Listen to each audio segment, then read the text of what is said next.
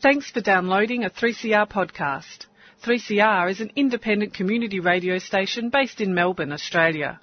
We need your financial support to keep going. Go to www.3cr.org.au for more information and to donate online. Now stay tuned for your 3CR podcast. Well, good morning everyone. You're tuned to Community Radio 3CR. Time is just after 7.30 and of course you're listening to the 3CR Gardening Show. My name's Pam Vardy. First up, I have to say a very good morning to Virginia Hayward, guide from the Royal Botanic Gardens, Melbourne. Hi, Virginia. Good morning, Pam.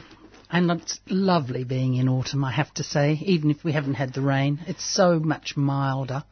I always think autumn is the best time in Melbourne. It's I beautiful. love it. It's Yes. very beautiful, isn't it? It is. It's glorious, and I mean we're getting gorgeous sunny days, but nice cool nights, and it's just it's just wonderful. Yeah. And you can actually catch up on the garden a bit. And, and also, because the nights are cooler, even though there hasn't been rain, you get up in the morning and there's water on the leaves because it's you know there's dew, which is such a such a pleasure.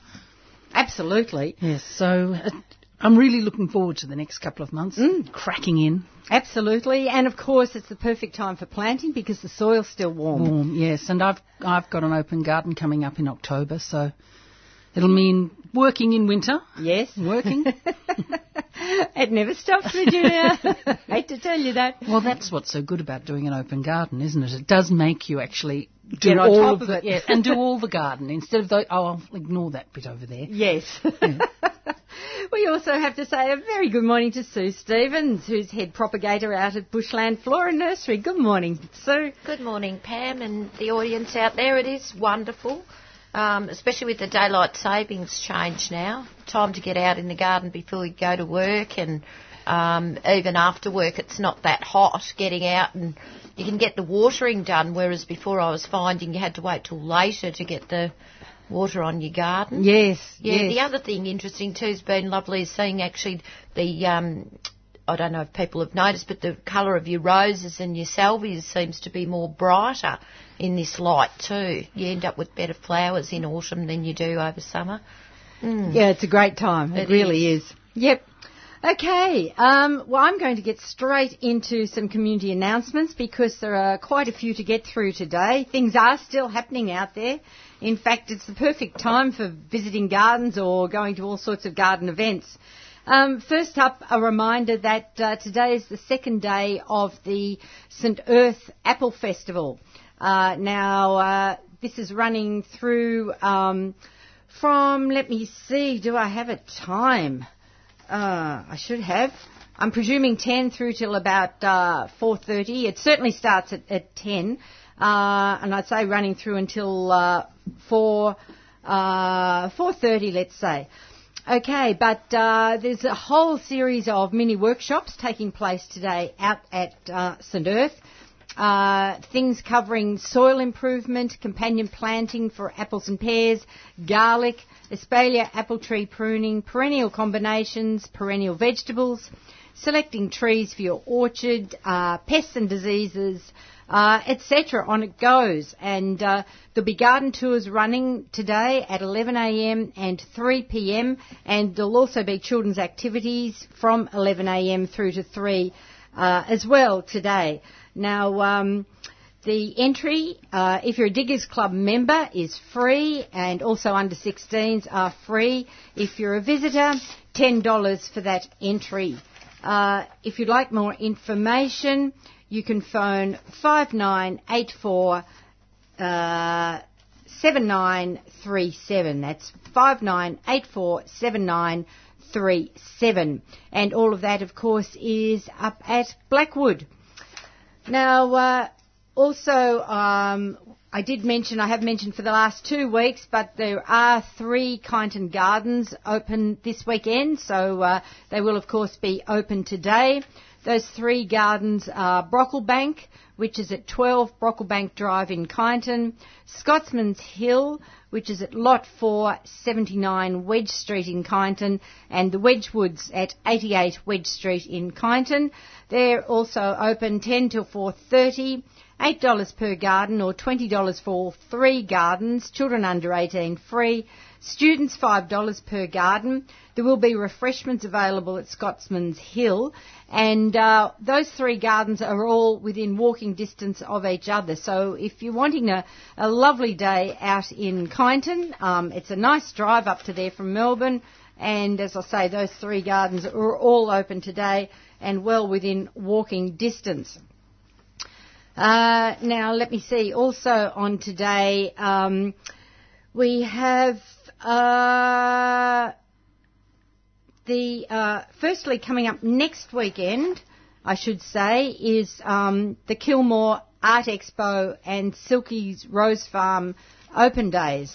So uh, the venue is at Kilmore. Uh, this is uh, an art and roses tour. The cost is actually free. I don't know how they've managed that. Um, the tour includes entry, uh, catalogue and gallery guide at Kilmore Art Expo. Uh, there's entry and gardening demonstrations at Silky's Rose Farm in Clonbinane. There's a tour of beautiful open gardens in Kilmore. Light lunch is available at Kilmore Art Expo Cafe which uh, approximate cost of about $12. If you'd like more information, you can phone Diana on 57871123 or email info at rosesalesonline.com.au. Now, also uh, next weekend um, is the Victorian Native Bonsai Club exhibition. The venue for this one is Domain House, which is in Dallas Brooks Drive at Royal Botanic Gardens, Melbourne. Times are 9 till 4 on both days. Entry, adults $5, children under 15 free. Now this is featuring Australian native bonsais and pre-bonsai stock for sale, as well as bonsai related items. Um, if you'd like more information on that one, you can contact Sec Native Club, that's short for secretary, obviously, Sec Native Club at gmail.com. Uh, now, coming up also next Saturday, the 14th, there is a native plant propagation workshop taking place at Friends of Burnley Gardens, 10.30 till 11.30. The cost is $20, which includes morning tea. Participants will be taught by members of the Friends Plant Propagation Group how to propagate a range of plants and you take your work home with you. Now running on that same day is a plant sale in conjunction which will run 10.30 till 12 so if people are booked into the workshop there's still time for them to participate in that plant sale afterwards. They'll have a selection from a range of native, exotic and produce plants the location is outside the Student Union building. Plenty of parking in Yarra Boulevard there. Payments by cash only for that plant sale though. And uh, bookings are essential for the workshop. Uh, there's a limit to 20 participants. If you want to book, you go to the Friends website, which is uh, www.fobg.org.au. Uh, I can give you a phone number for the Friends group as well, which is 90356861. Now, of course, uh, next weekend is a big weekend up in Silvan, and this is the Gardening and Plant Expo at uh, Tesselaars. Now, Tesselaars is at 357 Monbulk Road in Silvan. This is running from 10 till 5 on both days. There is um, a big timetable of free talks and demonstrations taking place uh, starting from, uh, well, on the Saturday starting from 11, running right through until um, after 2 o'clock. On the Sunday starting at 10.30 and again running through, uh, the last one is at 2 o'clock. And there'll be an amazing um, list of exhibitors and uh, people with stalls selling a huge range of plants, all types of plants, everything you could possibly think of. Now, you go up to that regularly, Virginia, I don't you? I was there the other day and was completely blown away by the planting in the paddocks. It is. It, it's just miles of, of beautiful flowers. It's extraordinary. It's so lovely to have a, a walk around it.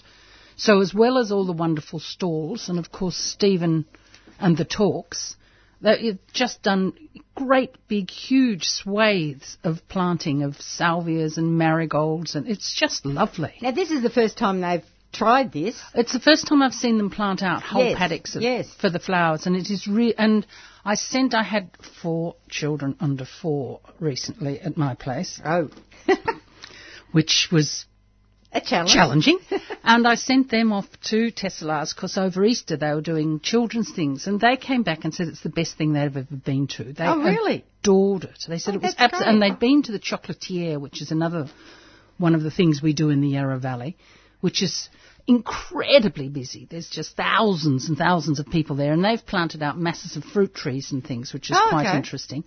But it's very, um, well, the food's very ordinary, very commercial, just what Yes. you'd expect. It's, Yes. and, and it's it's not as, and they were so stunned by what they got at Tesselaars by comparison. Having spent rather a lot of time with four under four, I didn't go with them. Fair Thought enough. it was a time to get into the garden. Yes. But I am really looking forward to going next weekend because Okay. there's also such always there's wholesalers that you don't get to see otherwise. There's the rare plant, antique perennials. I'm sure they'll be there, and you know there's a number of the rare plant people there. Um, usually Graham and Diana are there. Yes, they're there, and Graham's giving some talks. Yes, so you know it's it's a really it's a really interesting weekend. Mm, excellent. They have really good Dutch croquettes there. If anyone, Oh. goes. you've got to try them. I go just for the Dutch croquettes. I'm sure you go for more than that, Sue. oh, they're so good. I can remember fronting up to work one Monday with a big belly ache, and everybody said, "What's wrong?" And I said, "Oh, it was really bad. I ate six of them." Oh. Every time I go, they say, "Did you eat the Dutch croquettes?" oh dear. Okay, well, um, that is all happening, as I say, next weekend, so plenty to choose from next weekend. I will go to a couple more announcements that um, are coming up because, as I said, there's a lot happening around uh, autumn time in Melbourne. It's just a wonderful time for gardeners. Uh, so, as I mentioned last week, um, Encouraging Women in Horticulture is running an autumn coach tour to Gisborne Gardens. Uh, this is taking place on Saturday, the 21st of April. Now, it's an opportunity to look at the work of our female garden designers. They're going to be visiting four Gisborne gardens, all designed by female garden designers. Some have never been open to the public before. Uh, then there'll be lunch, which is included, and that will be at the renowned gardens of Tieve Tara in Mount Macedon, and then the tour will finish at Frogmore Gardens and Nursery in Newbury.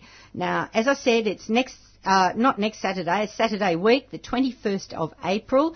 It's departing at 8.30 at Federation Square, returning at 5.15. Now, costs, if you're a member of Encouraging Women in Horticulture, $85. Non-members, $120. Student members of the, of the group, $80. And student non-members, $100. Now, um, to book, uh, the easiest thing is to go to their website and you can find out all about the, uh, the tour, but you can also book for that. Um, now, the, the website is ewha.com.au. That's to have a look at the, uh, the full program. And then to book, you email at events at ewha.com.au. So booking is events at E ewha.com.au. And that's all taking place Saturday week on the 21st of April and should be a great day. I think that sounds really interesting. I think it lo- sounds great, actually. Because Frogmore at this time of year is absolutely divine. Mm. It's a really beautiful garden. And they have, un- again, they have really unusual plants, which is always a lot of fun. Last time I went to Frogmore, I bumped into all the people from Rippon Lea. Okay. They were having an outing, All right. a buying outing. Yes. well, you're seeing four other gardens as well, plus Tieve Tara and lunch included. So, um, an excellent day, I think. And of course, uh, the 21st of April and the 22nd, so uh, in two weeks' time, both Saturday and Sunday, will be the Ferny Creek Hort Society um, autumn show. Now they're located at 100 Hilton Road in Sassafras. On the Saturday, it's running from 12 noon through till 4. On the Sunday, it's running from 10 through till 4. Um, now, uh, let me see. Entry is $5. Under 14s are free. And it's going to be featuring hydrangeas, autumn foliage, proteas, um, autumn flowering bulbs, and um, th- there's going to be some officially judged fantastic flower displays, so that'll be great. There'll be guided garden walks as well. There's free on-site uh, parking.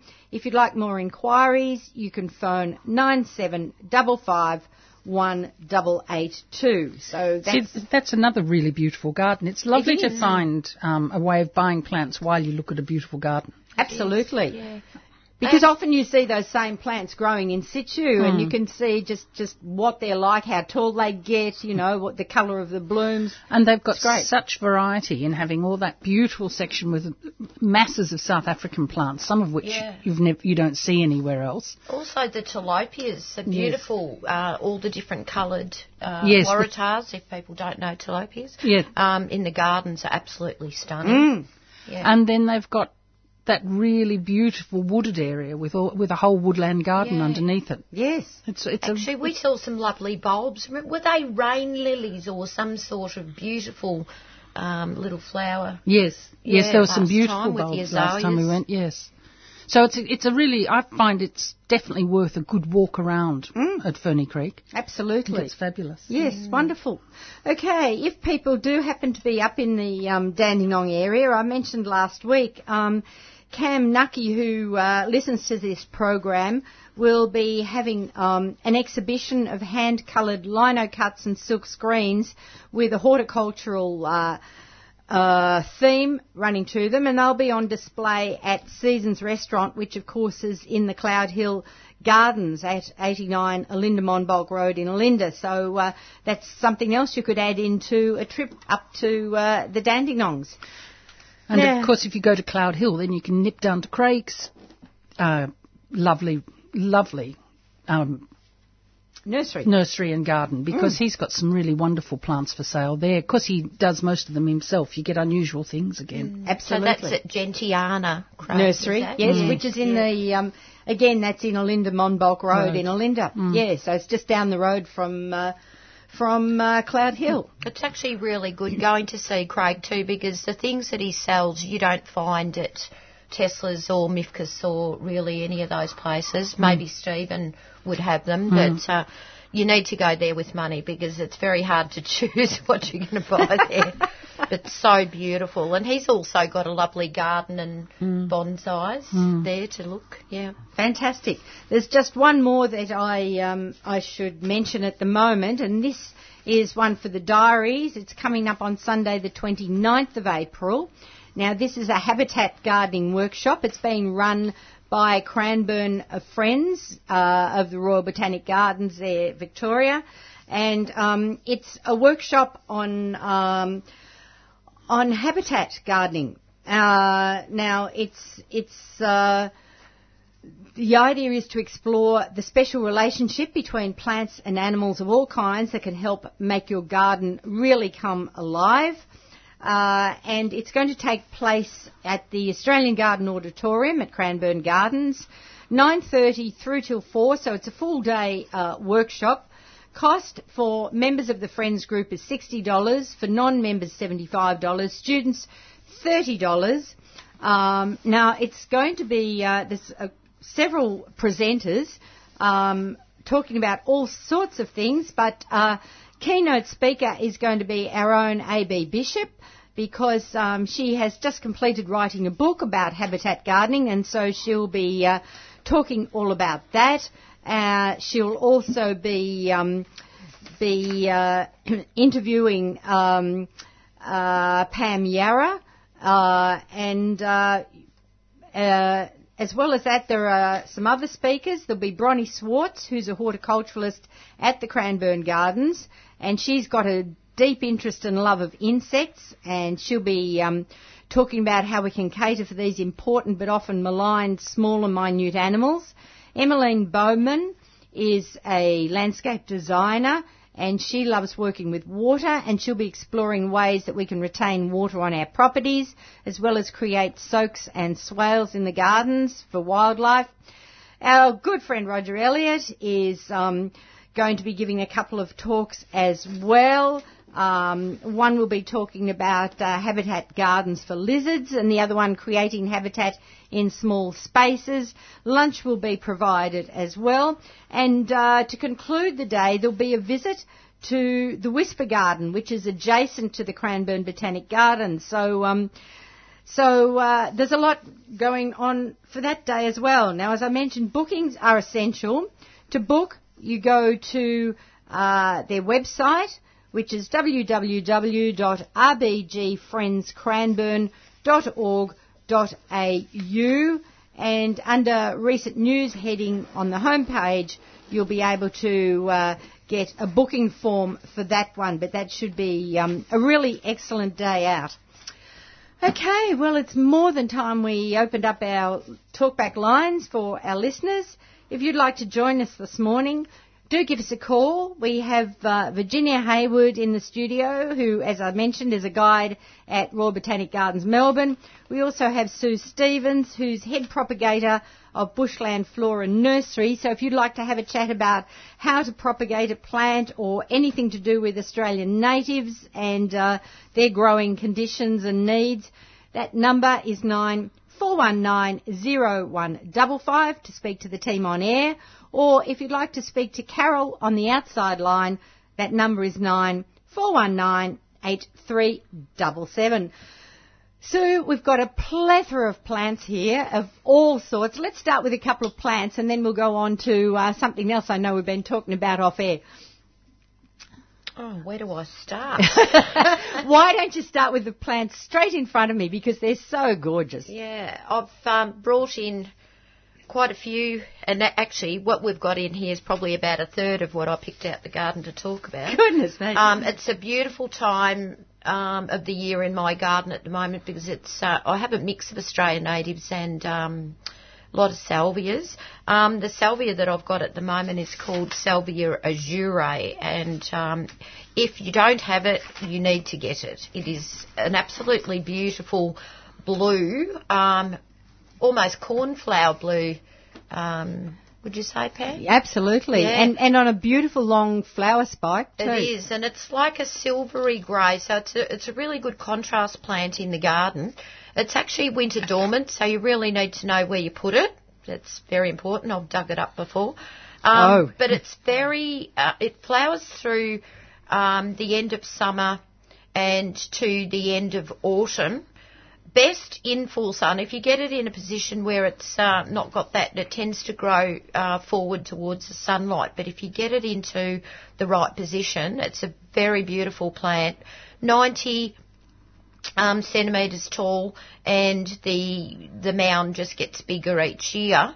Um, but it's a wispy sort of looking plant, so for people, it looks really good if you have your compact things and you have a few wispy things in the, in the can see, background. yes. Um, and very, it's hardy uh, to the heat and also uh, light frost if we do get them. But because it goes winter dormant, at least you've got that that protection, protection yes, with it too. yes.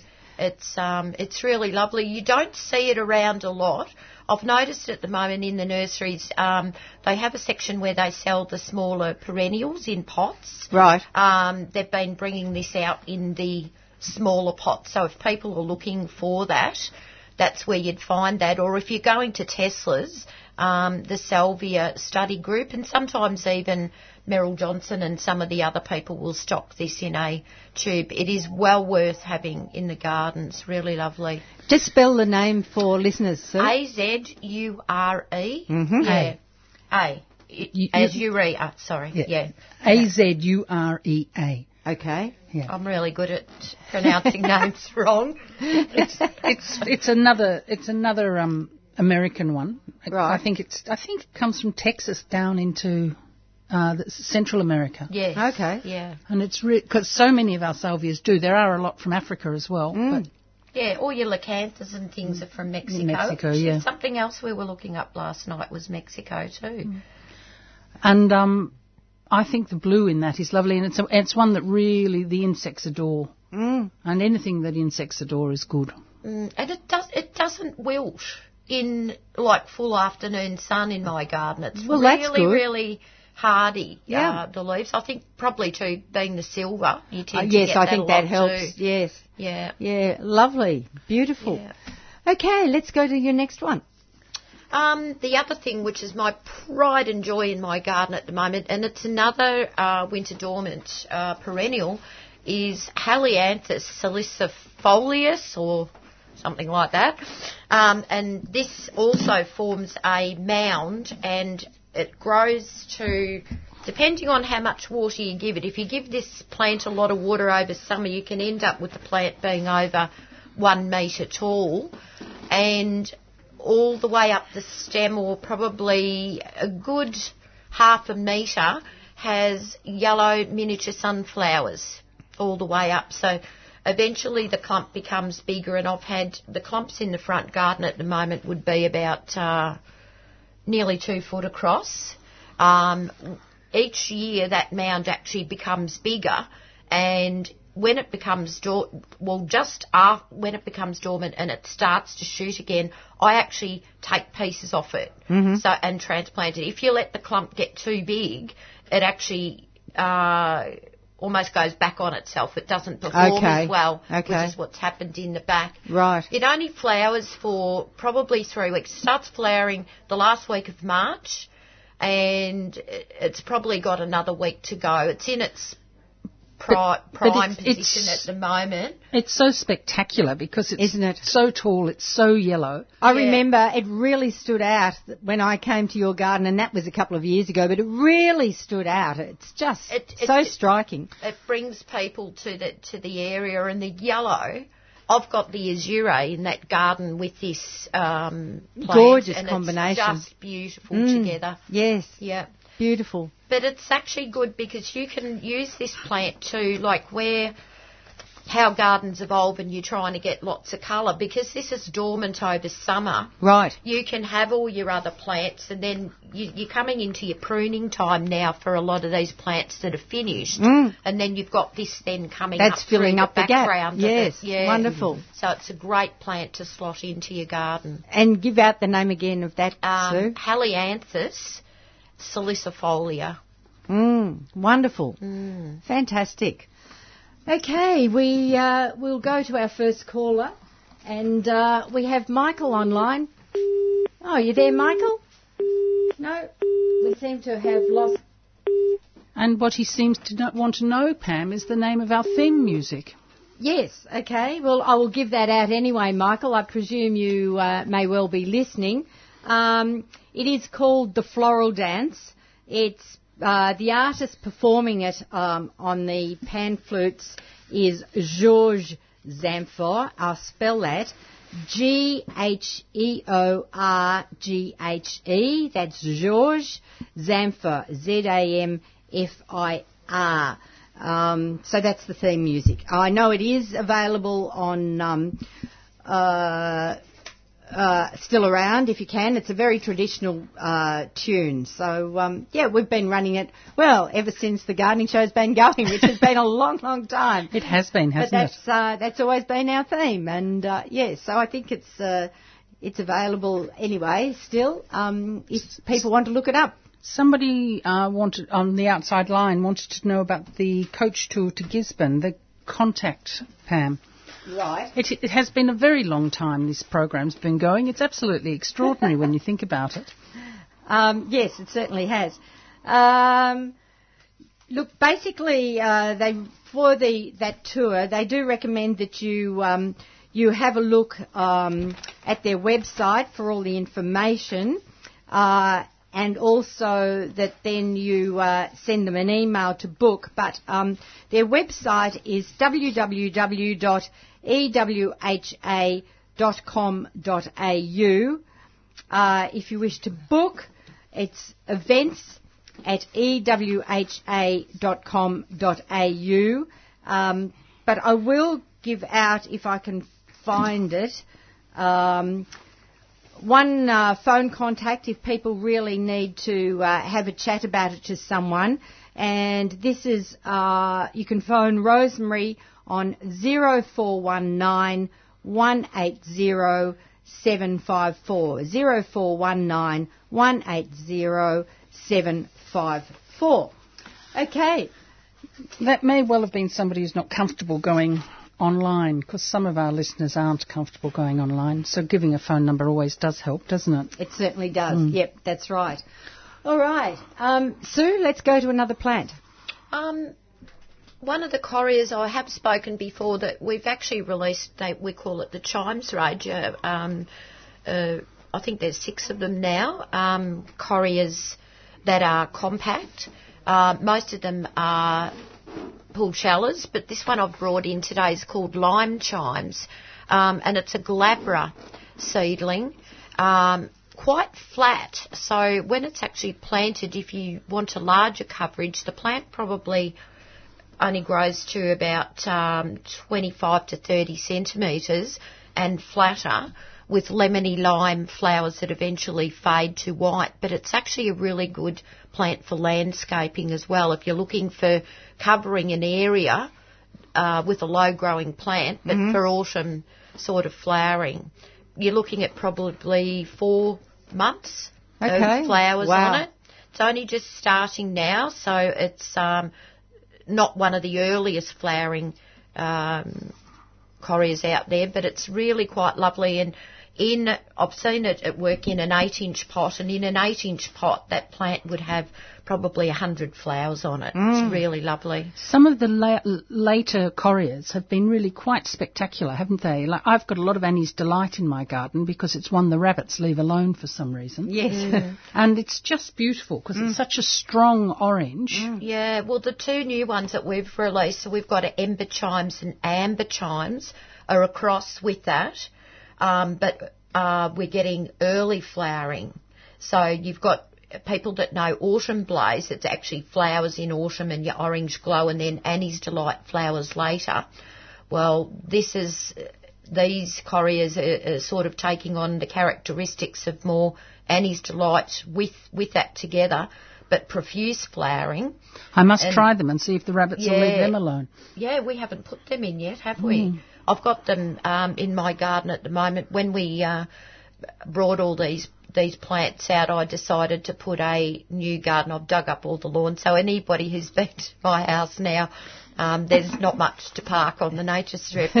um, but I've used it as a a nice little garden to put all the new plants that we've actually been um, breeding um, because they're subjected to a lot of sun. And if we're going to get the frost, that's where we get it. So Right. all the correas and um, grevilleas and things are there. And Virginia saw them yesterday, and they're just absolutely stunning. Really, really beautiful. And Sue's Yeah. garden is an absolute example of why mixing exotics and natives is just such a sensible thing to do. It is so beautiful. It is just fabulous at the moment. And being on town water, it's survived the summer better than my garden has. Right. Yeah, you don't want my bill though. I'm I'm not going to open it. Like I have my um, water on a water plan. So for people that uh, like to water their garden, it's the best way to do it because if you get the shock and open up the bill at nine hundred dollars, which I've had before, and you think, oh my goodness, how am I going to uh, work it out. So if you have a monthly water bill that you know is always the same, you don't feel guilty about having to put that water onto your garden. Um, I've spoken to a number of people whose bills this year have been over a thousand dollars. yeah. Yes. My last one was 600, which I didn't think was too bad because I've got sewerage as well.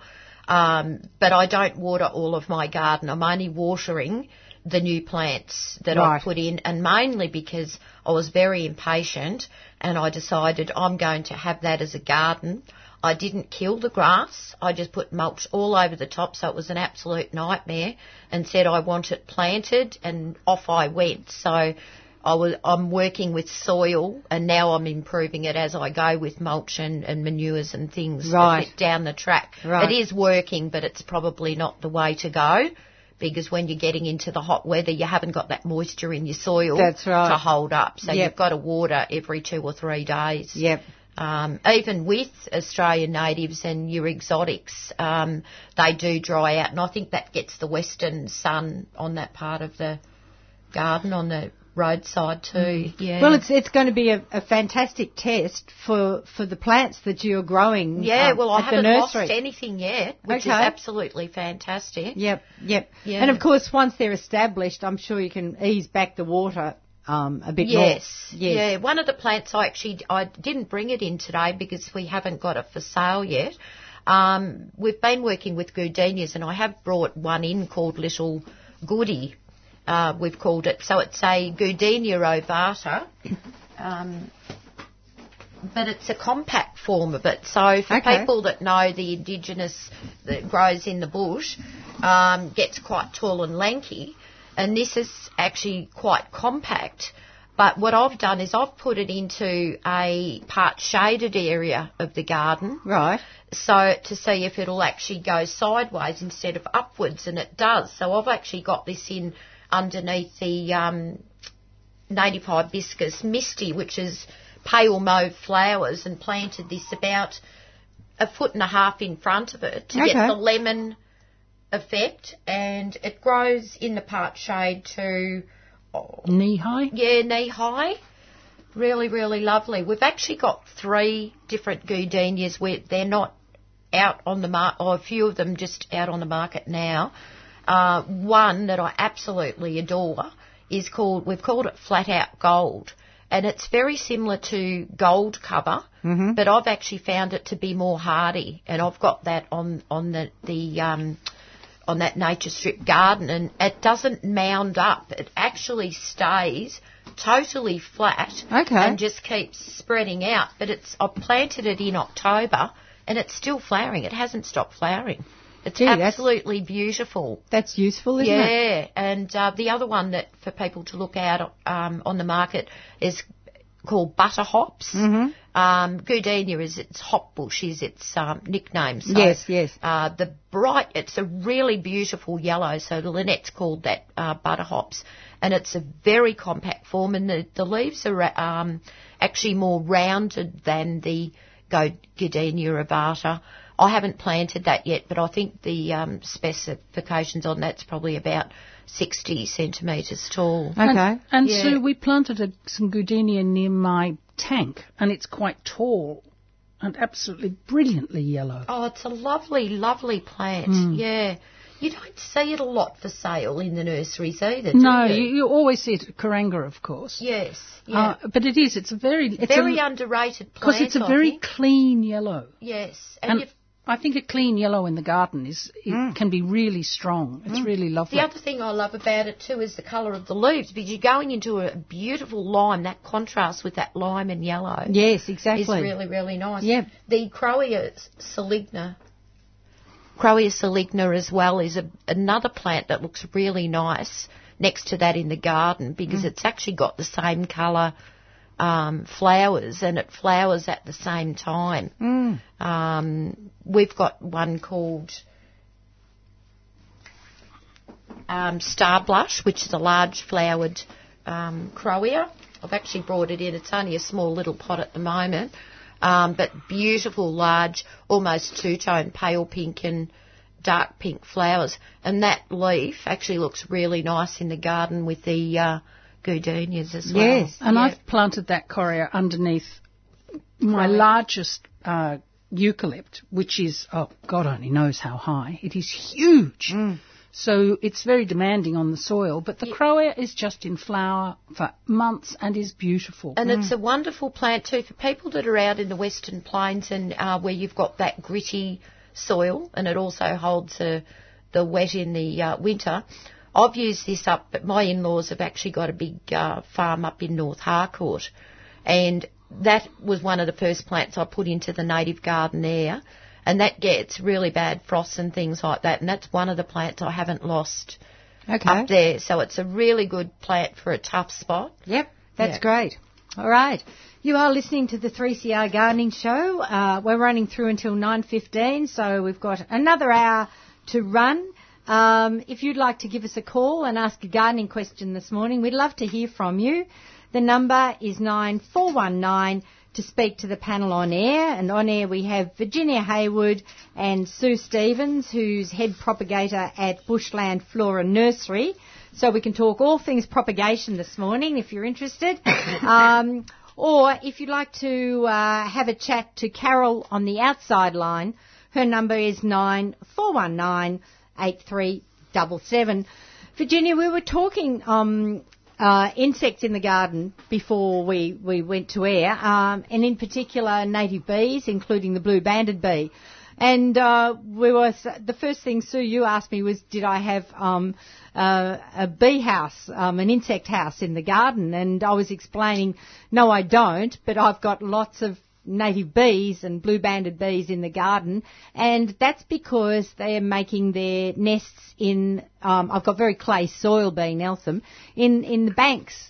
In, just actually in the in, in the garden banks, and I've, we've been busily watching them coming and going at the moment. They're in a very active period at the moment, so um, so there was no need for an insect house for those uh, those insects. Yeah, I've got to have a look where they're actually coming from, the mm. blue banded bees, because I ended up buying an insect house and I got Alan to put it up like under the eaves because I thought I'd get more.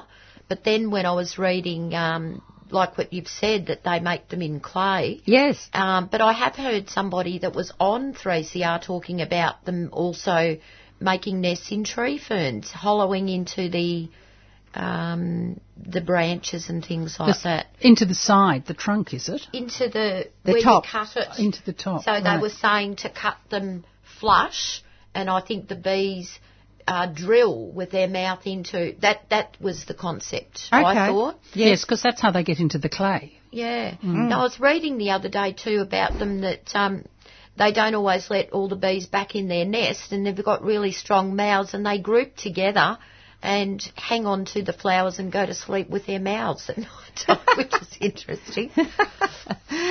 Bit hard to go and have a look in when yes. it's pitch black, but yes, Sue and I both bought some um, boxes for insects when we were at Tesselaar's a while ago. And they've also, I have also bought a little bat box from them for the okay. for, yes. the, for the little the, the micro bats which I thought, and really interestingly, I went to the um, the redwood forest in Warburton two days ago, which is just absolutely extraordinary. It is absolutely beautiful. Have you ever been there? No, I haven't. Absolutely oh, a must. Stunning. Yeah. I think they planted it after those very bad bushfires okay. in the 30s. Yes. And they were looking for something else that might you know, that wouldn't burn. And so now they're absolutely huge. They're in straight lines, so you can stand in, at a point, and every diagonal has got this long, long, long corridor of straight, straight trees. It's, it's how peculiar! It is just so beautiful. It's really quite moving, and then and it's right on the Yarra. So then there's a walk right along, and it's the Yarra very high up. Mm. You know, so it's not very wide. It's a very beautiful part oh, of the Yarra. I've walked along the, the Yarra there mm. in Warburton. I just haven't gone. In. Well, in. this is further. It's almost past East Warburton. Okay. So it's a couple of miles further on. Yes. On Cement Creek Road. Right. And the most extraordinary thing of all, the top of the trees, which is, you know, 100, 150 foot up, I mean, they're really huge, mm. is full of bats. Oh. Fruit bats. And so you can hear them all making that noise. Yes, I mean, right. You just recognise. I remember the noise when they used to be in the Botanic Gardens. That's right. And it was just extraordinary. So I thought that was fabulous.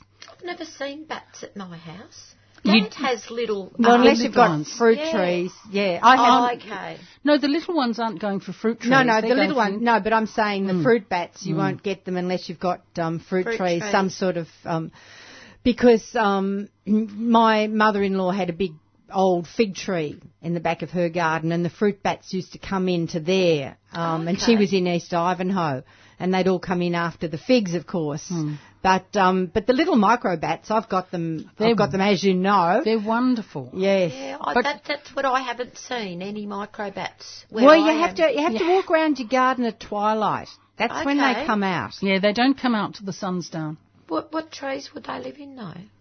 Or they don't Well, I'm presuming I'm presuming ours are because we're surrounded by gum trees. I'm presuming Okay. ours are in the eucalypts. Yeah. And they uh, and they're insect eaters. Okay, but at, D- Dad's at Healesville, and they they come and underneath the porch and sit there at night time. Yeah, Oh, how beautiful. lovely.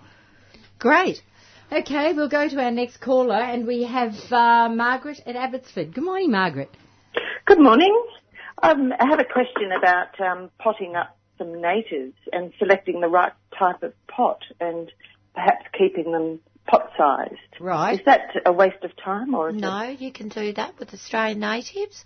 What sort of plants are you looking at having in pots? I wanted something that would flower for a very long time and I was imagining perhaps a small uh, a grevillea that would suit being in a pot. Yes. If uh, what size plant are you looking at actually doing in a pot? Oh, look, A metre or? yeah, under Uh, up to a metre. There is a brilliant um, grevillea uh, called Soopa Doopa. Uh-huh. It's got a silvery, bronzy green foliage and quite big flowers, bit like uh, peaches and cream sort of flower that is um, red, apricotty. It's it's absolutely beautiful, and I can tell you that I've seen that. Like we grow that in an eight-inch pot, and it, mm-hmm. it, you'd get probably nine months of flowering Wow. out of that in a pot. wow. It's probably the best and more co- the most compact grevillea I'd recommend for for something like that. And what size pot would I buy it in and put it in? And do you have to wait to put it in a big pot or? Uh, no, not really. You could go from well, if you're going to get it, it's not available in a tube. It's only available, I think, in a six-inch pot and an eight-inch pot, and you could put that straight into a six-inch pot directly into the pot size that you want with remember- native potting mix. Remember, you're going to have to change your potting mix every year because Yeah. they need that because the potting mix will lose all its goodness. So the best thing to do really is to change is to have a number of pots. Um, Okay. And and if you don't want to buy, if you want to have it in a beautiful pot, put it in the black plastic pots, going up a size each year. But then put the black plastic pot inside the beautiful pot. The, Okay. the uh, this this plant grows so profusely though uh, you could actually put it directly into the pot with a lot of Australian natives they're quite slow growing but this one in particular grows very fast like I've put this into the garden and it's performed uh, a lot better than the other ones so But I still would have to pull it out each year. Well, you do. Well, you don't have to pull it completely out, but you've got to give it some new soil. You can scrape all the soil off the Yeah. top and put. Yeah, you Yeah. can take your half, about, well, because they don't a like their third to a half, disturbed. no, of, of your soil at the top and replenish that with new potting, Potting mix. mix. Yes, and it'll go down. Yeah, but Australian native plants don't like their roots being disturbed. If you're going to um, take something out of the ground or a pot, you really need to get every bit of soil as much as you can around the plant that none of the roots are a bit straggly because that you can lose them very easily. Okay. Uh, all right. Would you recommend that that would be better just put directly in the ground then, or would it just keep growing too much? I've only got a small area to work with. I, my personal view, what Virginia said with most of them I'd do, but with this particular plant I would go straight into a pot. Okay. because of the rate that it, it's, it's going to grow. Okay. Thank you very much. Now that Soopa Doopa is Yes. spelt S O O P A D O O P A. Oh, I So it's spelled gr- that wrongly. Yeah, well, you would, wouldn't you? Okay.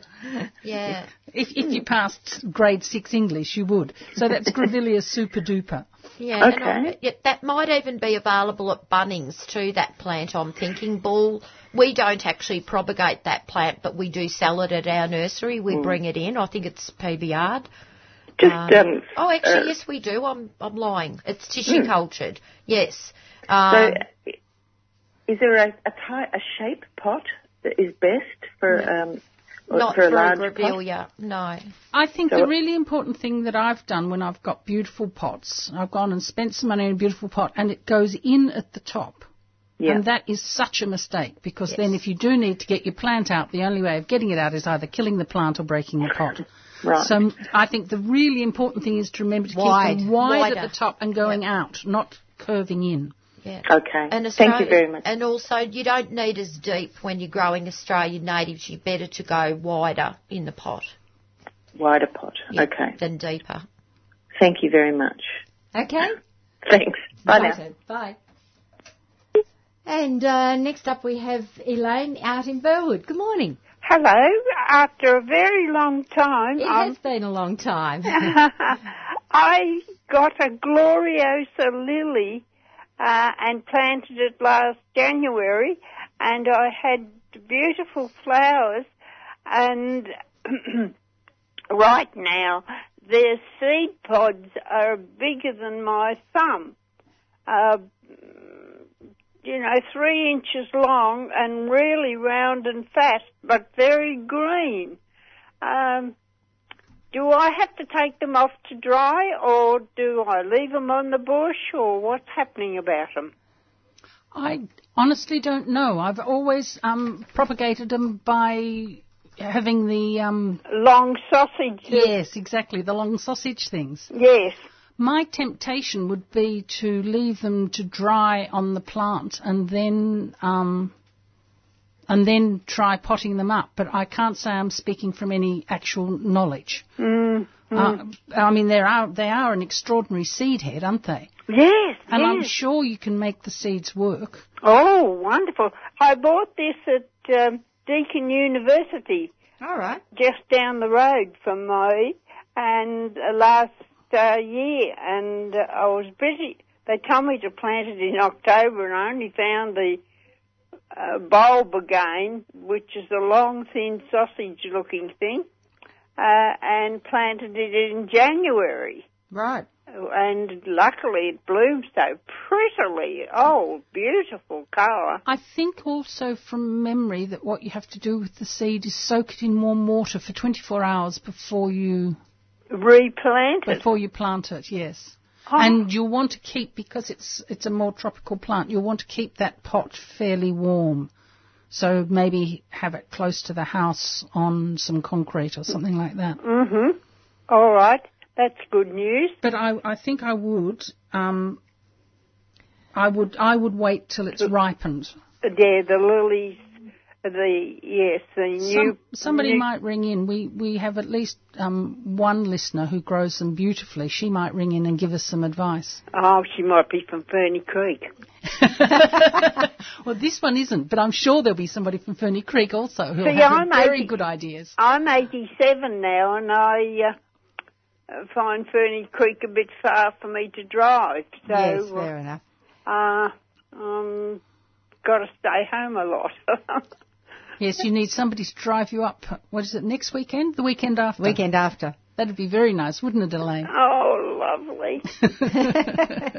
well, good luck, and and ring us back. The other thing, I think, if when you do get the seeds, soak them for 24 hours, Mm-hmm. and make sure, maybe even you know, put in a pla- the pot in a plastic bag so that you keep that moisture because it's it's that sort of plant. You know, it's not a, it won't want to dry out and it won't want to get too cold. Mm-hmm. So Yeah. think about a nice warm spot where the pot can sit while it's Oh, I could find that, I think. excellent. It sounds it sounds exciting. Ring us back and let us know how it goes. Oh, And keep listening in case one of our listeners who knows more than me rings in. oh, that's great.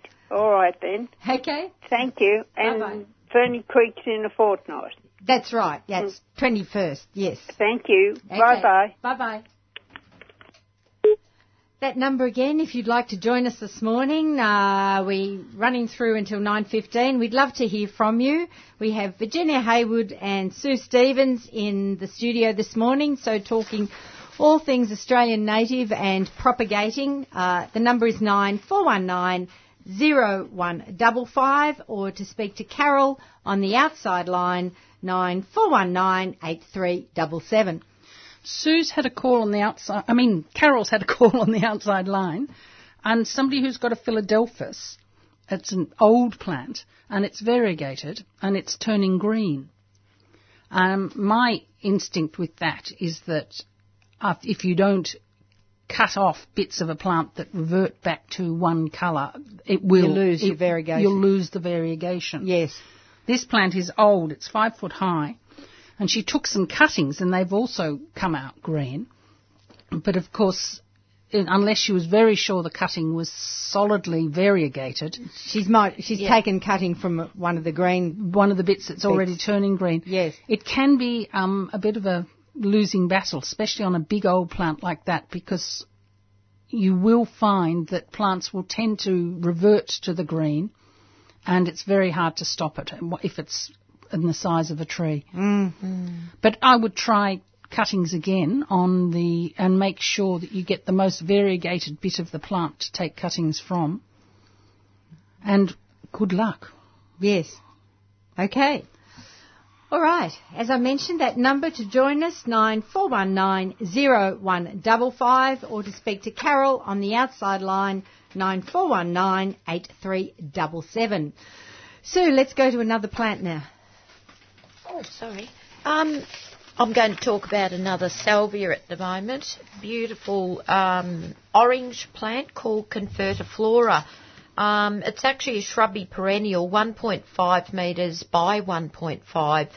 Beautiful velvety orange red um, spikes of flowers. So the flower spike would be probably about eight inches tall. Um, it's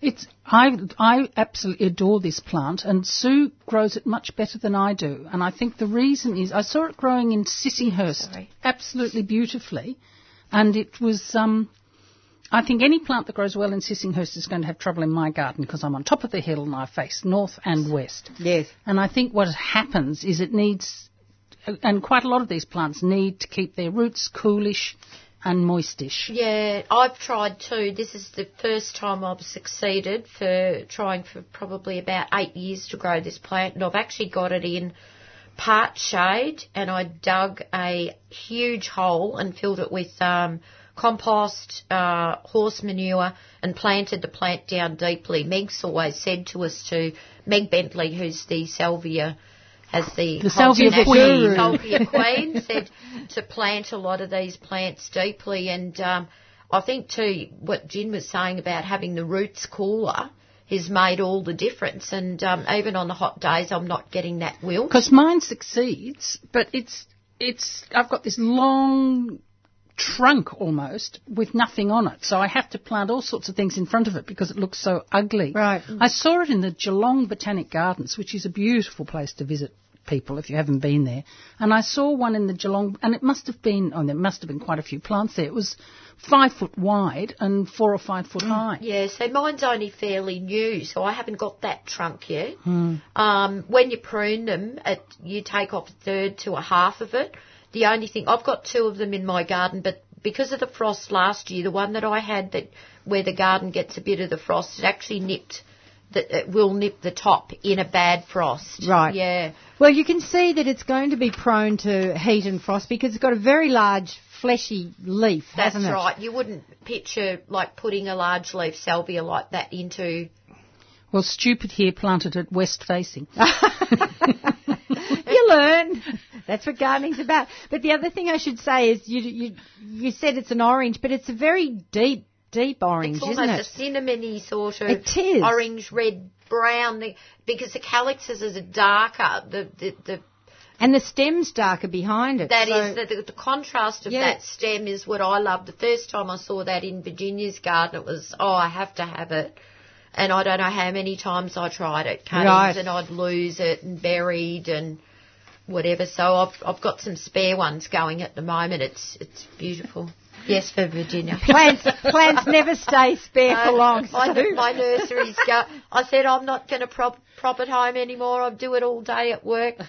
I think I had one year that I didn't do very much, and now I'm I'm at it again because I thought, well, a lot of the plants you have in your garden you can't always get. yes. Um, And so also- I've got a backup plan now. And Okay. also, Sue, I've just pulled all those lavenders. I had a whole um, one of my paths lavenders on both sides. Well, they're Yep. just they're they're leggy, they're ugly, and They- it's and I have been pruning them. I mean, they Yep. just have a life. They're They o- do. They do. They're five I years old. with that. They've got to go. It's Yeah. actually really good if you've got a large selection of um, plants like that in your garden. I've I've just got a um, a tray, a seed seed tray, go out and get some propagation mix and a bit of hormone, um, some little tags, and if you do two or three little cuttings, um, it's it's actually good to have them as a backup too because plants do have a life in the garden. You can you can keep them, but with a lot of woody perennials, they do tend to lose their shape. And um, because I do propagate at home, quite often I'll say, well, I've, I've had enough. I'm just going to do a new one for Yes. there, and it's great to be able to have Absolutely. access to that. Um, salvias are very, not all of them, but most salvias are quite easy to grow. And you probably still got, I propagate at home probably till about um, the end of April, and then I don't do anything until um, sort of springtime. Unless you're doing winter flowering salvias, you can actually propagate those quite successfully um, through the winter. Right. And you don't need a propagation mix for that. You can do that directly into soil, even into the pot that you want it into. Yep. They, they strike a lot easier. yep. yep. So Yeah. what's the name of that salvia It's again? called Confertiflora. It comes from Brazil, but it flowers in um, summer and autumn, so you're getting good You're flowering getting, time yes, out of it. Yes, That's good. I suppose with most salvias, the heatwave series, you're actually getting almost nine months of flowering, Mm. and the new ones you've just bought for where you pulled the lavenders, they're so cool, are Yes, they? yeah. yeah. You get quite a Mm. lot of uh, flowering time with those. Too. Right. Yeah. And PG, I've just got one here, which PGA have just put out called Flash. They've brought out two new ones, and and, and the, the, when you're looking at your um, salvias, you will see in the nursery some of them have got labels that say PGA, and they they are breeding salvias, and they breed some very very nice new ones. They do, don't they're they? more compact. They've got good flowers. They're a little bit more expensive, but they're better plants. They are. They, they are. And Flash is actually uh, the two that they've brought out. They brought out Flash and Inferno, and Inferno is a, a, a bright red. It's it's very much like um, Hot Lips, but Okay. a straight red. Yep. And this other new one is uh, Flash, and it's a it's not white. It's actually a lemony white, and they look beautiful together. Mm. So And they very they they launched them at Mifkas, Yes. so that was fun. Yeah. Excellent. Okay, we have a couple more callers to get through. First up, we have uh, Anna in North Carlton. Good morning, Anna. Oh, good morning, ladies. I just wanted to ask you about eco oil. I was going to buy the buy a bottle the other day for my indoor plant, and it's referring to itself as um, insecticide.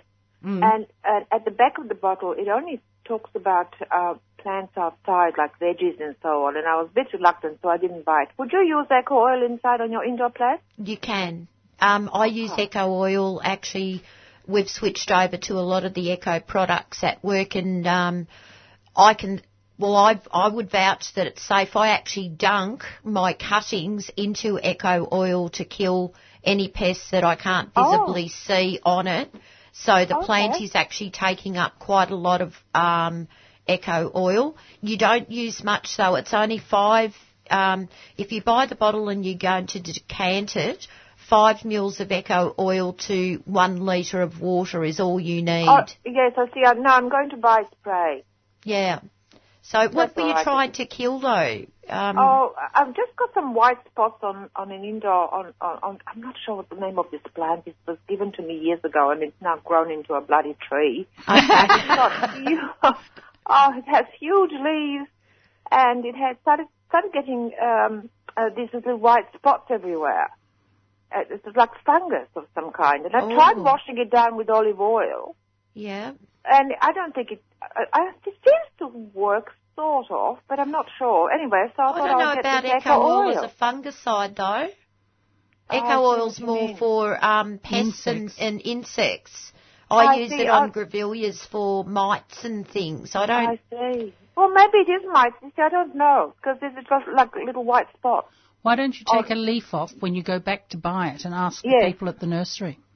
Oh, I could do that. Yes. The other thing that's it. really good for um, when you've got fungal diseases and things on your plants, the way to knock that out is to change the pH of the actual leaf surface. Um, see. even um, oh, what's that? Flowers, chamomile flowers. If you boil up, you can get chamomile flowers in health food shop, Oh, and you yes. put your chamomile flowers into water Yes. boiling hot water and you steep um, the, the chamomile flowers and strain it and put that into a spray bottle If Yeah. you spray the surface of the uh, leaves of your plants, it actually changes the pH and it can knock out um, fungal issues and fungus Oh, spores. what an excellent idea. Yeah. The other thing you can use for things like that too is milk. I was just going to say that. I was going to Yeah. Do. Great minds think of alike. course. Yeah, yeah. So that's how these fungicides work. Is they're actually changing the pH of the uh, surface of the leaves. Oh, And- and the oh, milk- that sounds fantastic. The Um, milk um, you want one to ten. ah, so one a one bit of milk to ten bits of water. Ah, okay, that's fantastic. Oh, thank you very much for your help. Thank Good you. I really love your program. Thank you. Bye bye. Thank Okay, you. Bye.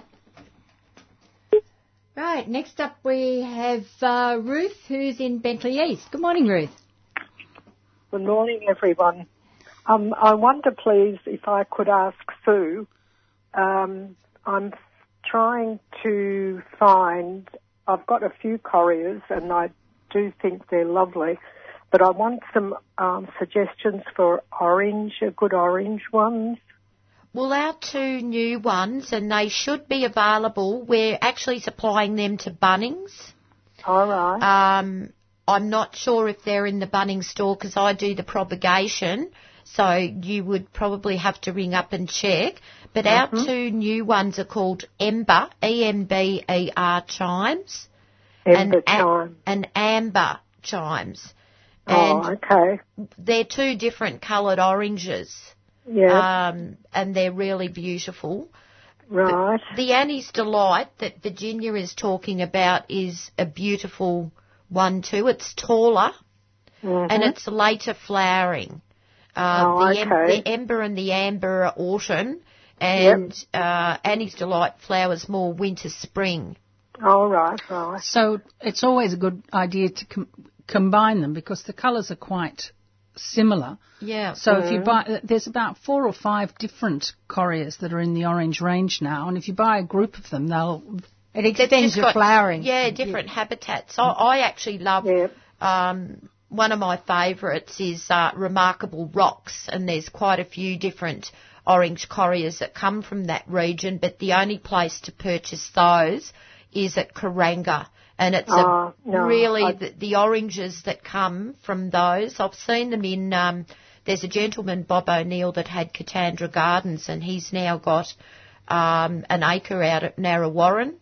And when I went last time, it was Correa season, and he had quite a few different forms of um, different orange correas that came from remarkable rocks, and they're just really different, really beautiful oranges.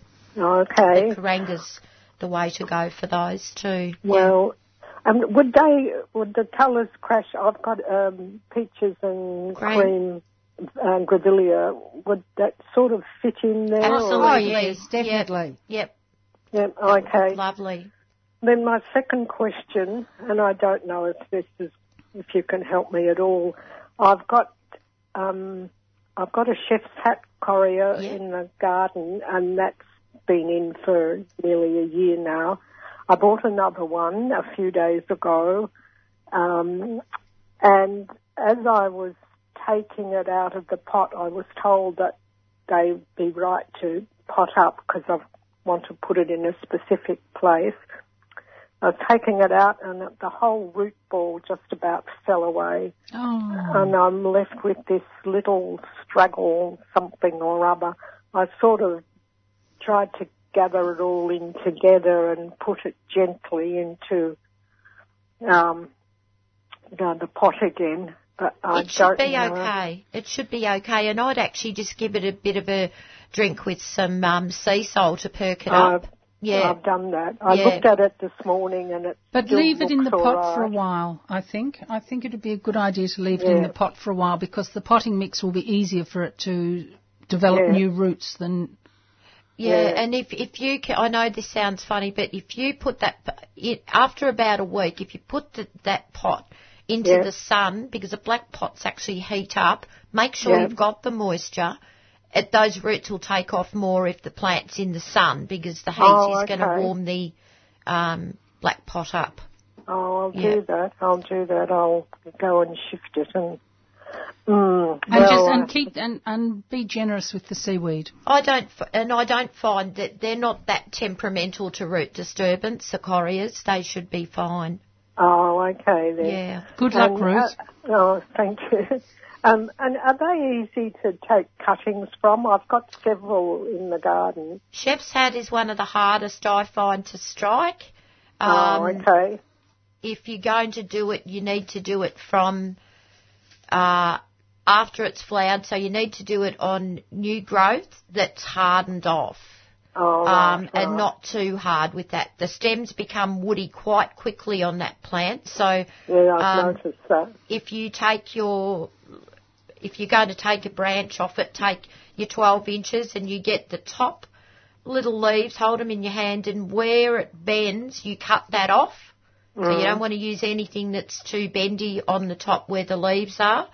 And then Oh, you can take probably the next two cuttings underneath it. So if you have a cutting that's about three inches long Yep. and the cutting underneath is about a quarter of an inch underneath the node, Yep. and then know. scrape with uh, the chef's hat correa. They've got quite woody stems, so just be careful. But you need to cut across, scrape across the top of that node, and it it, it will work with or without rooting hormone.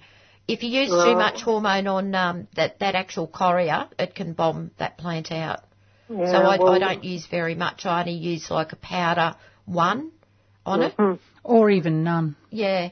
Um, without having heat beds, you, you, you would, like at this time of the year, I couldn't imagine it would strike up until you wouldn't be seeing anything until probably the middle of springtime. Oh, Yeah, no, they do need all uh, bottom heat, especially that one. The one in the garden is just starting to flower now. Yeah, And, um, yeah. yeah. It is well, a lovely plant, isn't it? Oh, Yeah, it's or, beautiful, or before right. flowering. Like I'm, I've started Yeah. propagating usually about um, I like just after Christmas. I get the best results with um, correas. January, Oh, right. February. Oh, okay. Yeah, before they flower. Otherwise, you're there all day picking the flower buds off them as well to do your cuttings. Yeah. Well, thank you very much, and I'll go and shift it and hope it, that sunbake will do it some good. Thank you. Thank you. Bye. Right, uh, we're now going to uh, Sonia, who's out in Broadmeadows. Good morning, Sonia. Uh, good morning. Good morning. Um, it's a little bit um, a question, a little bit not precisely about how to grow and propagate plants, um, but it was a matter that was discussed a couple of weeks ago when I was listening to the program. And may I just stop to say how I really like the program, even when I don't have a specific question. Uh, what I like is it's something very positive with all the news that's going around. How there's people out there taking care of plants and uh, the in environment and um, looking at the way that they uh, see things other than themselves. And I find it really positive. Oh, thank you. Uh, now, the, and that, with that in mind, I was listening a fortnight ago, and there was someone uh, there was speaking against a matter that's of great concern personally to me, particularly now, and that was that the uh, the policies uh, of the present government, uh, not not being political, but the policies, is that um, to do away with parklands and replace them with houses. Mm. And um, there's uh, different groups were speaking on that time a couple of weeks ago before Easter Yes. about different groups who are all taking up this issue separately. And we here in Broadmeadows at the moment have a particular one where our school site, which is the only open space for nearly between six to a thousand uh, how, uh, dwellings, most of which are units, are going to be sold for more dwellings. Oh, dear. no. And um, we've got a big, but what we've come up against is the fact that it's the state government's directive to councils that is really driving it. So therefore, it's not just our council. Um, as listening two weeks ago, it's all councils are under this umbrella of compulsion to follow high density li- living um, uh, quotas that if they don't fulfil, councils will lose their planning authorities. Well, So- that means we have to write to Richard Wynne because he's the minister. That- exactly. So w- what it is, I was just, if we could, because it's a gardening show, I see you as our guide, as it were, and you're the protectors, and because you understand what the importance of open space and plants are. That it's not just a waste of area and it's not used and all that rubbish. Mm. And the- and the whether ridic- 3CR could uh, garden show in a pro- some appropriate way could discuss on the air that maybe we could have a call and those that have these could come together and Uh, see what we could do. I think that that's very true, Sonia. And the other thing that is so ridiculous is that the Melbourne City Council is busy trying to turn us into a, a city of forests because trees will cool, uh, with global warming, trees will cool the city down and make it more bearable. And That's yet at the same time, we're being totally undermined by, I mean, the the previous Liberal government wanted to build private flats in the middle of um, those high-rise flats in Fitzroy. And Yes. that is such dense housing already that it's absolutely essential to have green space around it. Exactly. And all those children in high rise, they need somewhere to run. And, Yes. And so you've got these different forces, political forces, running in different directions. Although I have to say the dominant one, as you say, is to fill up um, open space. And it seems it's, it's a little bit like when we were in the middle of the drought and it was the horticultural industry that had to cut back on the use of water way before industry had to cut back on the use of water. Yes.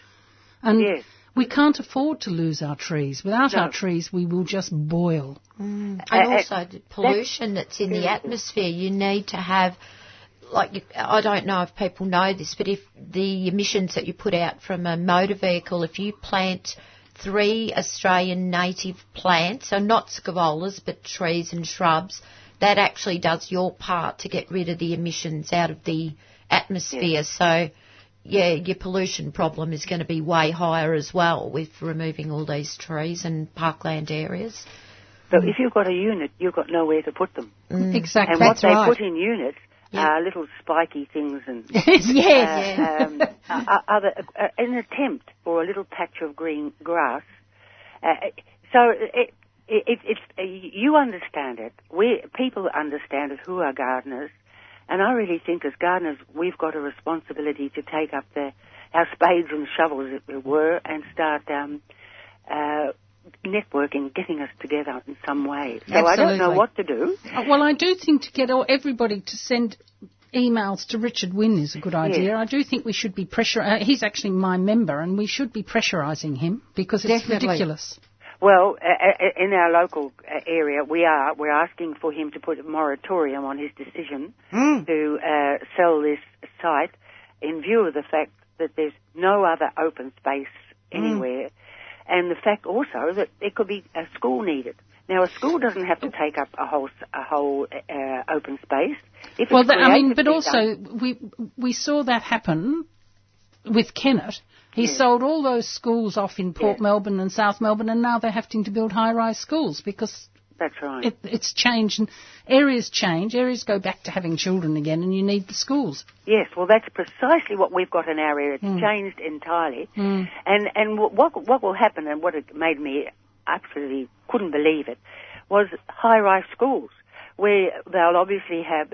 There's nowhere else for schools, so your children are. We've been told we've got to learn how to bring up children in units, and then you send them to a school, which would have to happen in this area eventually. Yes. Uh, and what do you have? Pictures of trees on on the thing. You play bird music, and you put a, a, a grass there, and and and and and that's what we have to accept. Well, Well, oh, that's not well, Sonia, ludicrous. keep- That's what they're doing. Keep fighting, Sonia, and get your friends in with Yeah, you. Yeah, but can, what can the garden show do for, for letting Well, well, people will- know? Look, I'm quite happy if anyone. we'll talk about it after the show. And- but but Yes, you're please. also helping by giving us your opinion right here and now. Yeah. But and we've got- also we've got to get other together. people We're aware of the isolated. problem too. Yes, you're right, but we're isolated. And we need someone just to start us together and then we could work from there. Anyway, if you could think about it, and maybe people could, listening could think about it, because we do need to come together. we do, so, we do, Sonia. Thank you. We totally agree. Thanks Thank for your you. call. Bye bye. Bye. I've had a few things from the outside line. Okay. One, somebody wanted to know about this Grevillea Soopa Doopa again. Now, the Grevillea is Soopa Doopa S O O P A D O O P A, and the difference between this and peaches and cream is it's a much smaller Grevillea. It's It's a very Right. compact. Yep. Yeah. It's a similar. It's a similar flower to peaches and cream. It's really lovely, but it's a small one. Whereas pe- my peaches and cream must be at least as tall Oh, as they me. can get Yeah. very big, Yeah, I actually prefer the Soopa Doopa flower to peaches and cream because of the contrast in it is right through the flower. Mm. And I wish you could see the contrast because the leaf tips are almost the colour of the pale orange that's in the grevillea. The contrast is just beautiful. It's uh, it's one of the biggest sellers out there. Peaches and cream's always been one of the biggest sellers with um, grevilleas, but I think this is going to leave behind actually. but it's not. It's just beautiful. But it is But a only small one. plant. Yeah, Mm. my peaches and cream at home would be about two metres by two metres Mm. tall. This Yes. isn't going to do that. no. No. So that was one of the Right. questions, and then somebody else has rung in asking about her hop plants. She has lost these plants now. Of course, we don't know whether she mean which hop plant she means. 'cause I was talking about. Yes. Yeah. So has she lost goodenias or has she lost dodonaeas? Oh, oh, okay. I don't know. Even Dodonaeas aren't temperamental. They're, they're, they're pretty hard. she says they have been watered and were very beautiful. Now, you can overwater these things. Yeah, I don't know if you could over. Oh, you could overwater a gardenia. Hmm. Yeah, yep, the flat ones you could. Yeah. Okay. So, So that's and and then another person has rung in and wants to know what we think of bamboo mulch.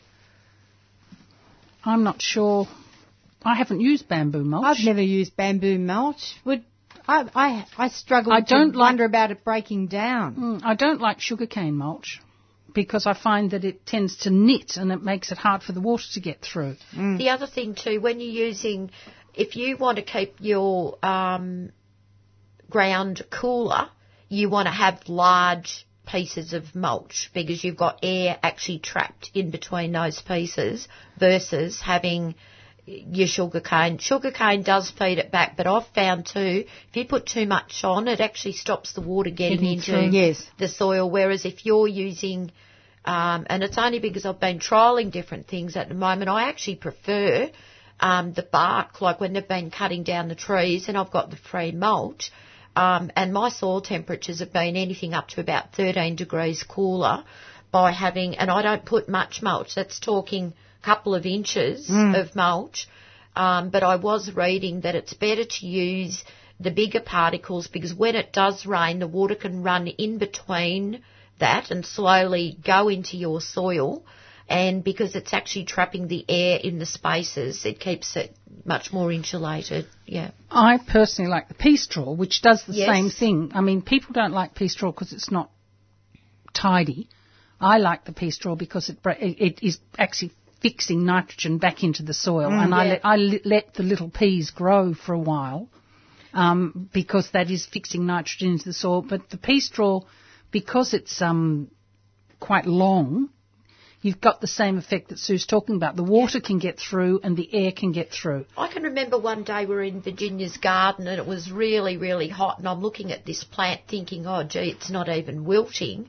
And Virginia had the pea straw and I lifted it up and it was like there was an air conditioner. It was a real eye opener, wasn't it? Just to see how cool that ground was underneath Right. pea straw. It would have been 35 degrees in the sun that day. Right. And I'm thinking, her, my plants had wilt in this. Yeah. And it was just from having the um, And and this year, because we got rain so late, you know, we're still having rain in January, and so I was a bit slack on putting my mulch around because I wanted the rain to get in. Yes. Thinking, oh, this is wonderful, we've got rain.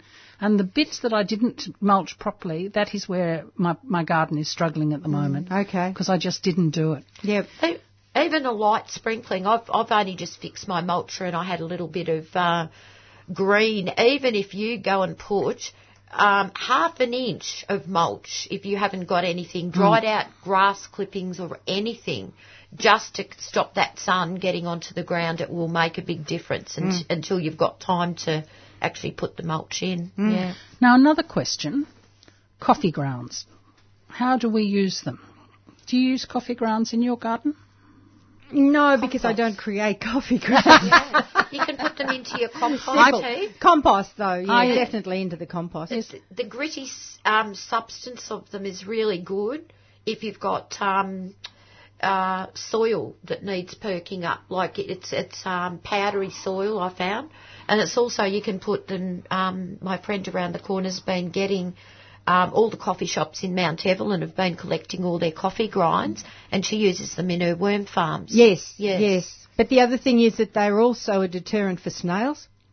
Yes. In the same way, you can put eggshells around, but but they don't like coffee grounds Yes, either. I, I've, I use them for that. I, I've got one plant which is covered in eggshells and coffee grounds. Yeah. because Well, there you is, go. is so prone to being eaten by snails. But Yes. don't put them directly into the ground in clumps because I did that and I changed all, all my plants died. I used to. Did 'cause you change the pH? Yes, I did. Yeah. Because I used outside the door because I couldn't be bothered to go to the compost and tipped all the coffee grinds continually. And I did it too with, um, you don't want to do it with potash out of your fireplace No, either. no. This is many years ago before I understood what that actually did to the soil. So it's better in a compost heap. Don't, you can put it in the garden, but don't continually put Not in not in Not in the same place Yeah, all the it also time. goes no, a no. bit It needs to be mouldy sort of. spread Yeah. thinly. Yeah.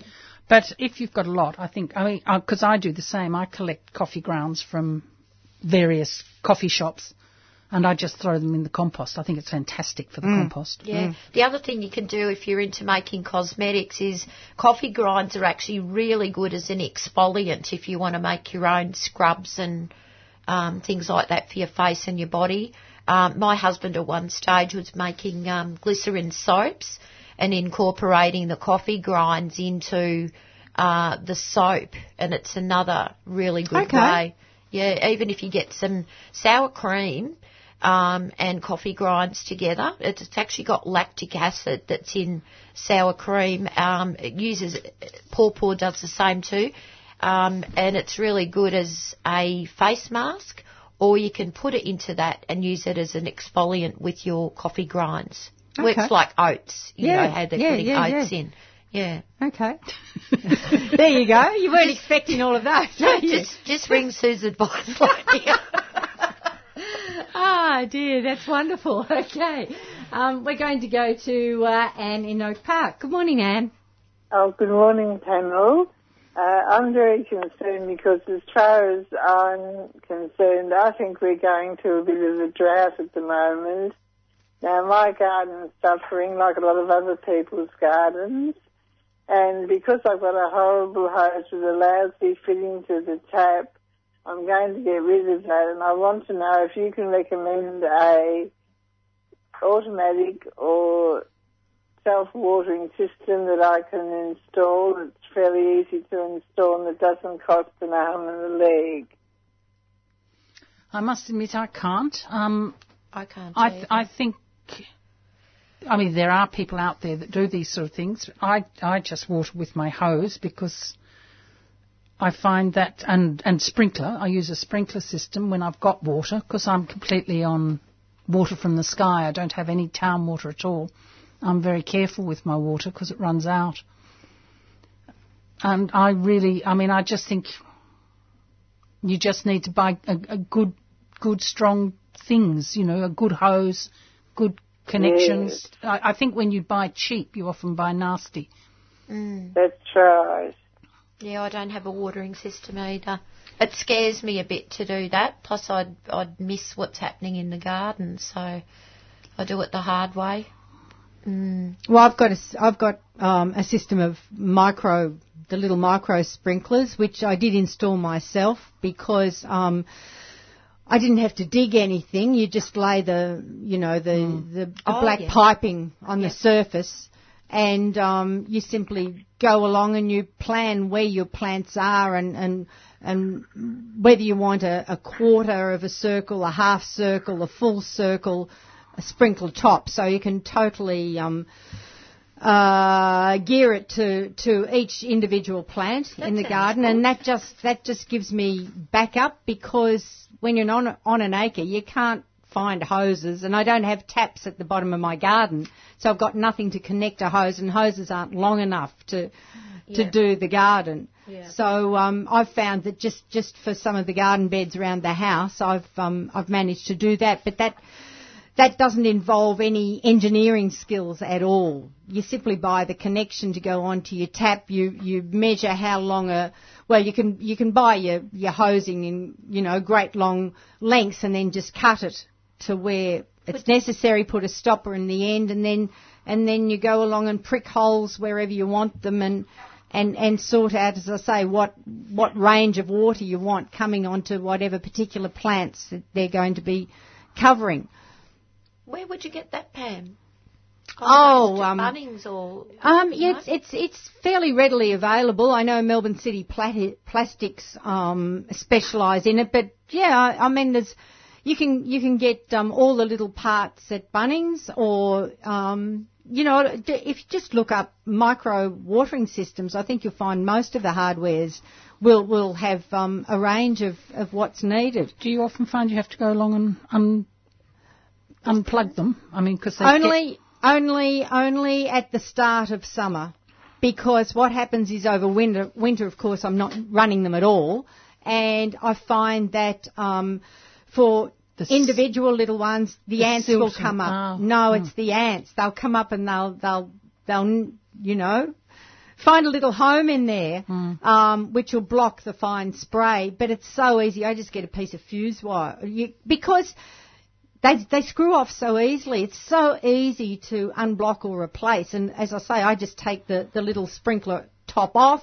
Um, Run it under the tap in the kitchen with a little bit of fuse wire, or you can blow through it and blow them out, unblocks it, put it straight back on, and, and you're cleared for the summer again.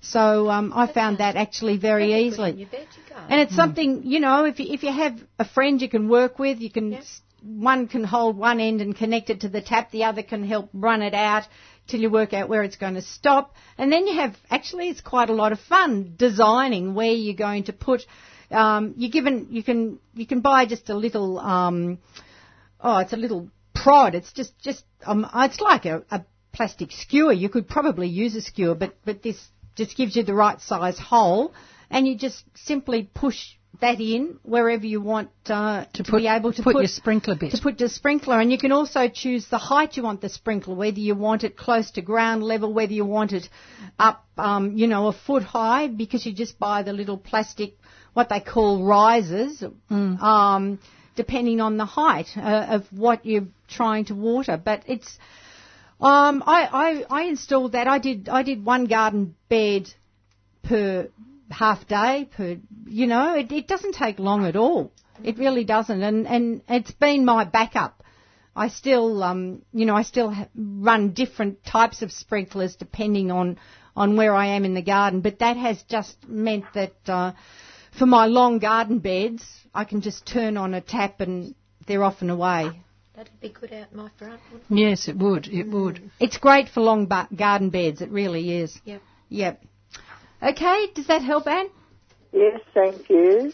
Okay, but you, I would recommend that you um, have a friend who can help you do it. But it I'll have to get myself a decent hose with good fittings. yeah, well, that's certainly a good way to go. you don't want one that blows off.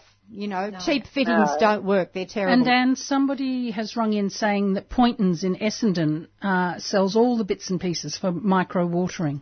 Mm. I think you'll find most nurseries have got them. I know Bunnings have got quite a selection. So, okay, Thank you. okay, bye. Right, we've got a few more callers to get through uh, before we run out of time. So we're going next to Liz, who's in Collingwood. Good morning, Liz. Oh, good morning. Look, I just um, some solace for Sonia out in Broadmeadows. Sonia, there is a marvellous woman called Mary Drost, D-R-O-S-T.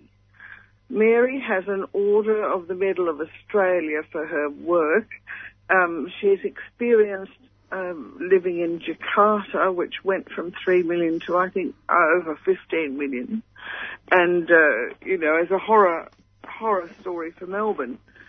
But Mary runs an organisation called Planning Backlash, and it's an umbrella organisation for groups not only throughout Melbourne but all over Victoria. And it's just wonderful, and people won't feel alone if they look, you'll just have to use a search engine, uh, and it's Mary Drost, D-R-O-S-T, and planning backlash, and they're most concerned about this loss of open space. Um, uh, Virginia talking about the hi- high rise in the pub, what was Housing Commission over in Elgin Street. You'll see all the infill there in all the open space. Just That is about. shocking, that, isn't it? And Absolutely in Ras- appalling. in Rathdown Street, Mm. and have nearly got rid of all the uh, public housing tenants, and it's all private, and there's no open space. And of course, there's just not a thought for birds or any of our creatures which we need Yeah, to keep us alive. Yes, absolutely.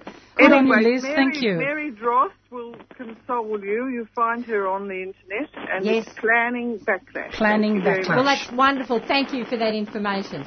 Thank you very much. Bye-bye. bye.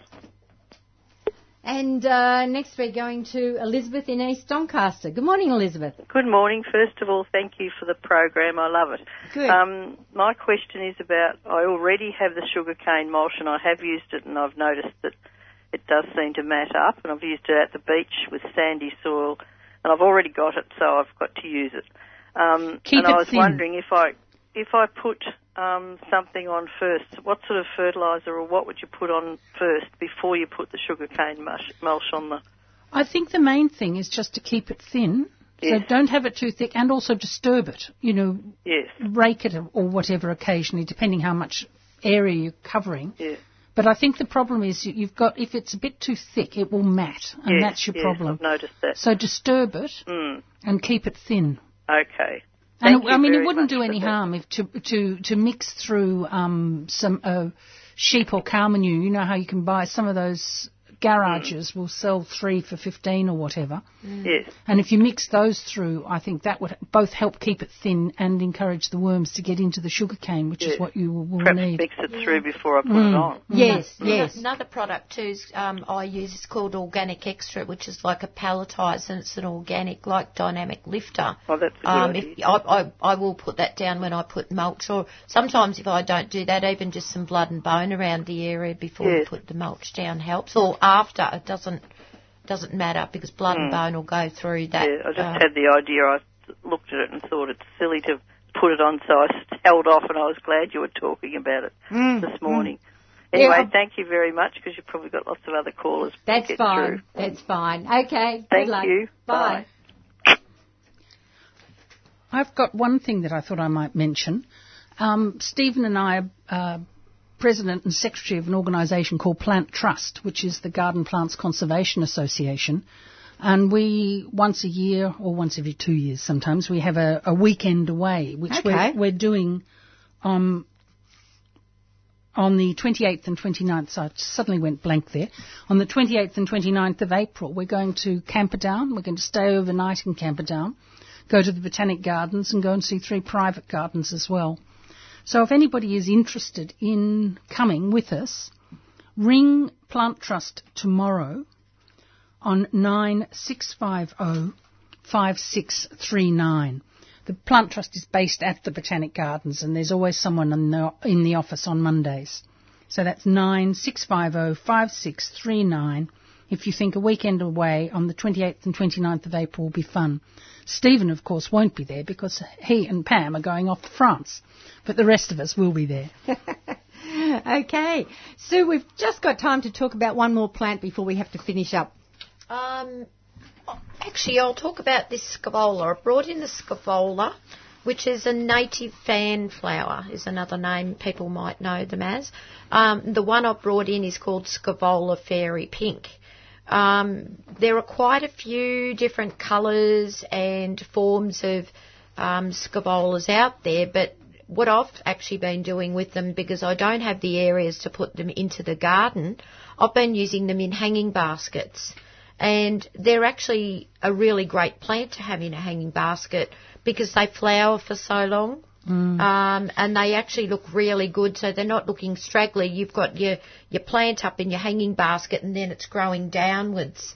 Um, the other one I really love that's available out um, at most nurseries is called Blue Ribbon, and that has a lovely little A Scaevola. Yes, yes. It's a very fine little fan flower. It's the one I've got sitting.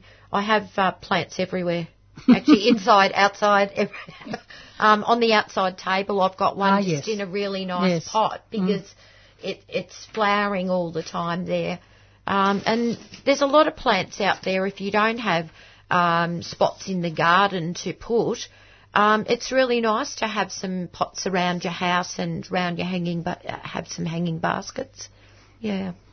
Um, yeah, you, I mean, originally um, I always thought of scaevolas as being that beautiful blue, Um, but that pink is really lovely, isn't it? Yes, you can get this actually. Is it a Mueller? Um, I had one at one stage there, even though it grows straggly, it was beautiful, that was yellow. Okay. Um, and it's really lovely. You can get them in dark purple, light purple, white, blues. Also, a lot of different forms. You can get upright forms of um, scaevolas and Mm. also flat uh, forms. Remember the beautiful blue one? I'm good at sapphire skies Yes, yes. an upright one. Um, for people that have been into Cranbourne Botanical Gardens, they have that upright uh, scaevola there, and it's um, cornflower blue, lime green leaves, grows into an upright habit of about 50 centimetres tall. Absolutely beautiful plant. And they need to be in sun, do they not, Sue? They do. Hmm. They do. I, I haven't successfully grown scaevolas in. Look, if you had shade for a couple of hours a day, you could. I don't have full sun underneath my where I have them in a hanging basket, and they do quite well. But they must need four or five hours sun. yes, Yeah. yes, yep. Hmm. And pu- I, I put them into. Look, I think they'd probably be okay, even not in a native potting mix. But I don't tend to put um, Australian natives into just normal Mm. potting mix. Mm. Yeah. And I think scaevolas um, actually do quite well um, uh, with coastal conditions too. Yes, they would. They Mm. would. Yeah. We, we should also explain why why they're nicknamed a, a fan flower is because they're a half flower, if you like, Mm. because it looks like someone's come along and cut all the petals off one half of the flower. Yep. So it is actually in the in the shape of a lady's fan. That's right. There's actually one out there that has, um, it's available at the moment. You might see it's a lady in a kimono. It's Ah, purple, yes, okay. and holding up the fan. Yes, right. Yes, yeah. Uh, I'm not sure which one that is, but I thought that was a great idea of yeah. uh, a plant tag. It's quite big. Well, labels have just got so fancy, haven't they? They do, but you know, I think that they're um, a great idea. When we did the labels for the correas, um, because you're looking at people, they're not always in flower. The writing that's on the top of the tags, if it's lime pink or whatever, is in the same colour as what the flower is. I'm trying to to get people's attention to Yes. to the colour of, Yes. of what this is, and Great. um, it is a good idea. Good idea to have a, gra- a plant tag will sell a plant. That's my opinion. Mm. If you put a good tag on it, Mm. especially even talking about Soopa Doopa, it attracts you just by looking at the beautiful colour that's on the tag. Exactly. We have run out of time for yet another week. I have to say a big thank you to Virginia and Sue for uh, for this morning, and also a huge thank you to Louise and Carol who've been handling all the phones. Um, we will, of course, be back again next week. You have been listening to the 3CR Gardening Show. We're back again at uh, 7.30 next Sunday morning. Until then, bye for now. You've been listening to a 3CR podcast produced in the studios of independent community radio station 3CR in Melbourne, Australia. For more information, go to allthews.3cr.org.au.